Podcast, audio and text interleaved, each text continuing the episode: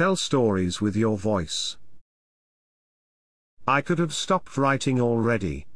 It's all in the title. But paradoxically people are looking for complex answers because people seem to think they are more sophisticated ones. Really smart people appreciate and understand the beauty and wisdom in simplicity. In most of the cases, it just means that they have already traversed the harder route, and now have the experience.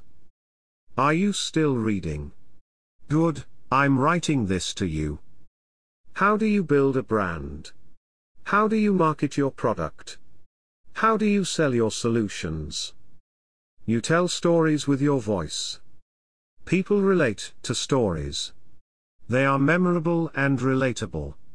They are easier to remember. They are easier to pass forward and explain.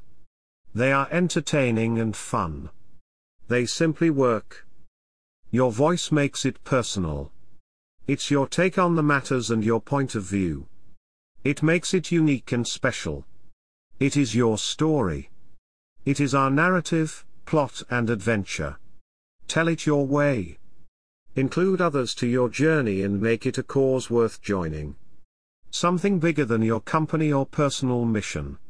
People love to belong to something they can connect to and contribute towards something worthwhile. If you think your company, brand or character is beyond stories the chances are that you're not that successful. Or maybe you have not yet found your voice. It's not a competition. There is no deadline or endpoint. You can take your time but the world is not holding its breath either. Don't wait too long. The story is never finished. There is no point waiting for it to be perfect.